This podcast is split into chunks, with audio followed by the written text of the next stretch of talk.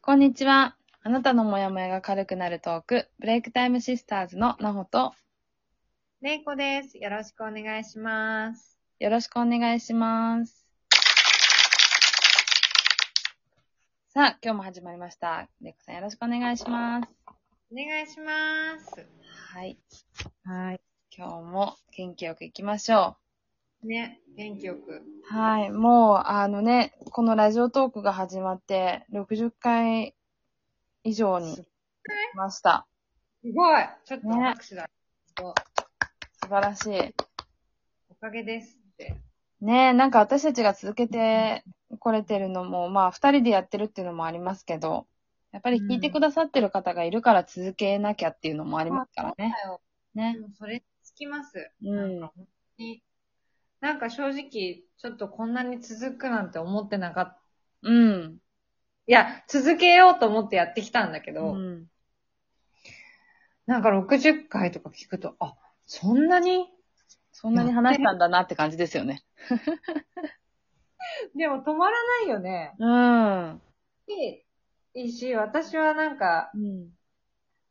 聞いてくださってる人たちと、うん。あとやっぱりなほちゃんと日本からパワーをもらってる感じがして、うん。うん、ここでの生活を頑張ろうって思えるから、まんざらでなく、本当に、本当にありがとうございます。こちらこそありがとうございますですよ。ややっぱり自分の心を本当に正す意味でも、うん、いつも、まあ、玲子さんと打ち合わせの時からいろんな話をさせていただいてますけど、やっぱりそういうことが積み重なって、より今の自分よりもまた次の自分っていうのを考えられるようになってるっていうのは、これのおかげかなってうん、思ってます。なんかね、人は完璧じゃないから、こうやっていろんな悩みとか、うんあの、どうすれば、あの、よ、良い方向に行くんだろうっていうのを考えながら生きてますけど、うん、でもそういうきっかけ作りになればね、いいですよね、このラジオトークも。うん。うん。これからも楽しく続けていきたいと思ってますんで、皆さんも楽しい、なんか、なんか重く捉えないで、うんそ。んなに悩みとか問題を、う。うんんあの、楽しく過ごした方がいい。やっぱりいいと思うん。だし、なんか、多分悩みすぎることが自分のストレスを大きくしてるっていうことに気づいてほしいなってう。思うから、うんなんかね、こんな二人がいるんだっていうのを思ってもらって、で、なんかこんな二人があんなこと言ってたな、みたいなね、ことを思い出してくれるだけでも十分ですよね。本当だよ、なんか、異国で、ね、うんあの、また、結構年いってんのに、またマイナスからやっていろいろ突っ込けてる人が遠くにいるなって思ってもらえたら、本当本望だなって思うし、あの、なんか、ああ、あの人もあんな感じでやってるんだから、まあ、いっかって思ってもらえたら、いいかな。なんかそんなかっこよくなんかできないよ。本当に。でも、あの、こ転んでもまた起きれるからうんっていうのだから、あの、忘れないで、うんうん。ね。そうですね。うん。なんか一回失敗したぐらいじゃ、にもなんないから。うん。まあ失敗の話はね、まあ前々回しましたので、また今日ははい、新たなテーマでいきたいと思います。小さなことを大きく喜ぼうというお話をしていきたいと思います。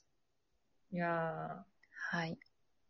これはうんね、ー本当、に、まあもうなかなかね、すごく、あの、ビビたる、あの、小さなものっていうものに対して、なかなかそういう感情表現をして、喜ぶみたいなことってないかもしれないです。大人になったら。うん。私はね、子供と普段やっぱ接してるので、まあ子供の喜怒哀楽みたいなものを、こう私も感じ取って自分も一緒に、あの、そういう表現をすることは多々あるんですけど、うん。だけどやっぱり大人同士で絡んでると、あんまりないくないですか、今。ないね。そんなちか泣いたり、笑ったり、怒ったり、みたいそうね。うんどっちかっていうと、まあ、当然悩みとかも、なんかできなかったことの方に目が行くよ。ちっちゃいことに喜ぶっていうよりは。な。うんうんうんうん。うんなんかだけど、うん。本来は違うよね。やっぱり、どんな些細なことであれ、うんうん。それはすごく大事なことだよね。喜ぶって。本当に大事ですね。で、実際に、あの、喜ぶことによって、うん。やっぱり気持ちも晴れやかになるし、うん。やっぱりパワー出てくるよね。本当にそうだと思いますよ。やっぱプラスのパワーがすっごい出てくるんで。で、周りにもその影響が与えられるじゃないですか。うん。うん。それがいいよね。周りにそのポジティブなパワーをうんうんうん。与えられるっていうのは。そうですね。まあ私も最近、あの、いいことがあって、うん。うん。まあ常にね、こう指導者をしてると、あの、いいことは結構あるんですけど、まあもちろんその反対で悪いこともあるんだけどね。でも最近本当に、あの、教えてる子が、あの、障害を持ってる子なんだけども、あの、ずっとクロールで25メートル泳げるようになりたいっていうのは言ってて、去年から。まあ去年から始めて。うん。で、まだバタ足しかできなかったんですけど、バタ足ももう全然うまくできない子だったんだけど、あの、つい、この間、うん。25メートルクロールで泳げるようになって歓迎して、すごい。うん。いや、でもその、目標を達成するっていうことがその子は多分あんまりなかったから、今回初めてその自分の目標としていたものを達成できて、うん。喜ぶということが逆に最初はどうしたらいいのかわかんなかったみたいで、25メートル泳げたのに、うん。僕はどうしたらいいんだろうっていうのをずっと言ってて、あ喜べばいいんだよって言ってあげたんですけど、あ。そしたらすっごいお喜びしてて、うん。いや、なんかこういうことってすごい大事だなって私は本当に目の当たりにしたんですよね。うん。うん。で、なかなかやっぱり大人って、なんかこう、目標を立てても、なんかまあ達成してもまあまあまあ、達成できたな、ぐらい。うん まあまあ、できて当たり前だなとかね。それはよくできて当然っていう。そうそうそうそうそう。で、なかなかそこに対してしっかり喜ぶっていうことをしないまま生きてることが多いから、私はやっぱりそうやって目標を達成したら、喜ぶんだよっていうことを、うん。なんかすごく大事にしたいなってうん。思ったんですよね。うん。ううん。ん。だから、その子にとっても、やっぱりこの成功体験っていうのが、やっぱり次につながるしうん、すごくやっぱりモチベーションがまたさらに上がったと思うんですよね。今まで以上に。今までは25メートル泳げれば達成だったものが、今度は目標を達成することによって次のステップに行けるわけですからね。うん。うん。うん。やっぱ、それは本当私も、些細なことではないんだけども、すごく大きいことなんだけども、この話。これもね。うんこれはすごく大きい話なんだけども、やっぱりそれでも、あの、喜ばないよりはうん、しっかりそこで喜んで達成した喜あの、喜びっていうのを感じ取った方が、うん。あの、次に進めるかなって思ったので、うん。しっかり喜びなさいって言って。で、お母さんたちにも、あの、しっかり褒めてあげてくださいって言って。うん。うん。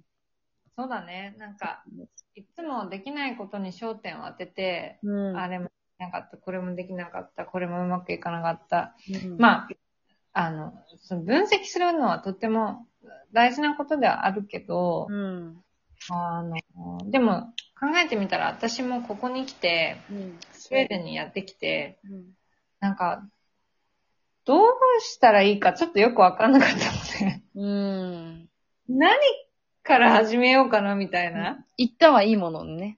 うん、なんか、こどう、どう向き合ったらいいかなみたいな。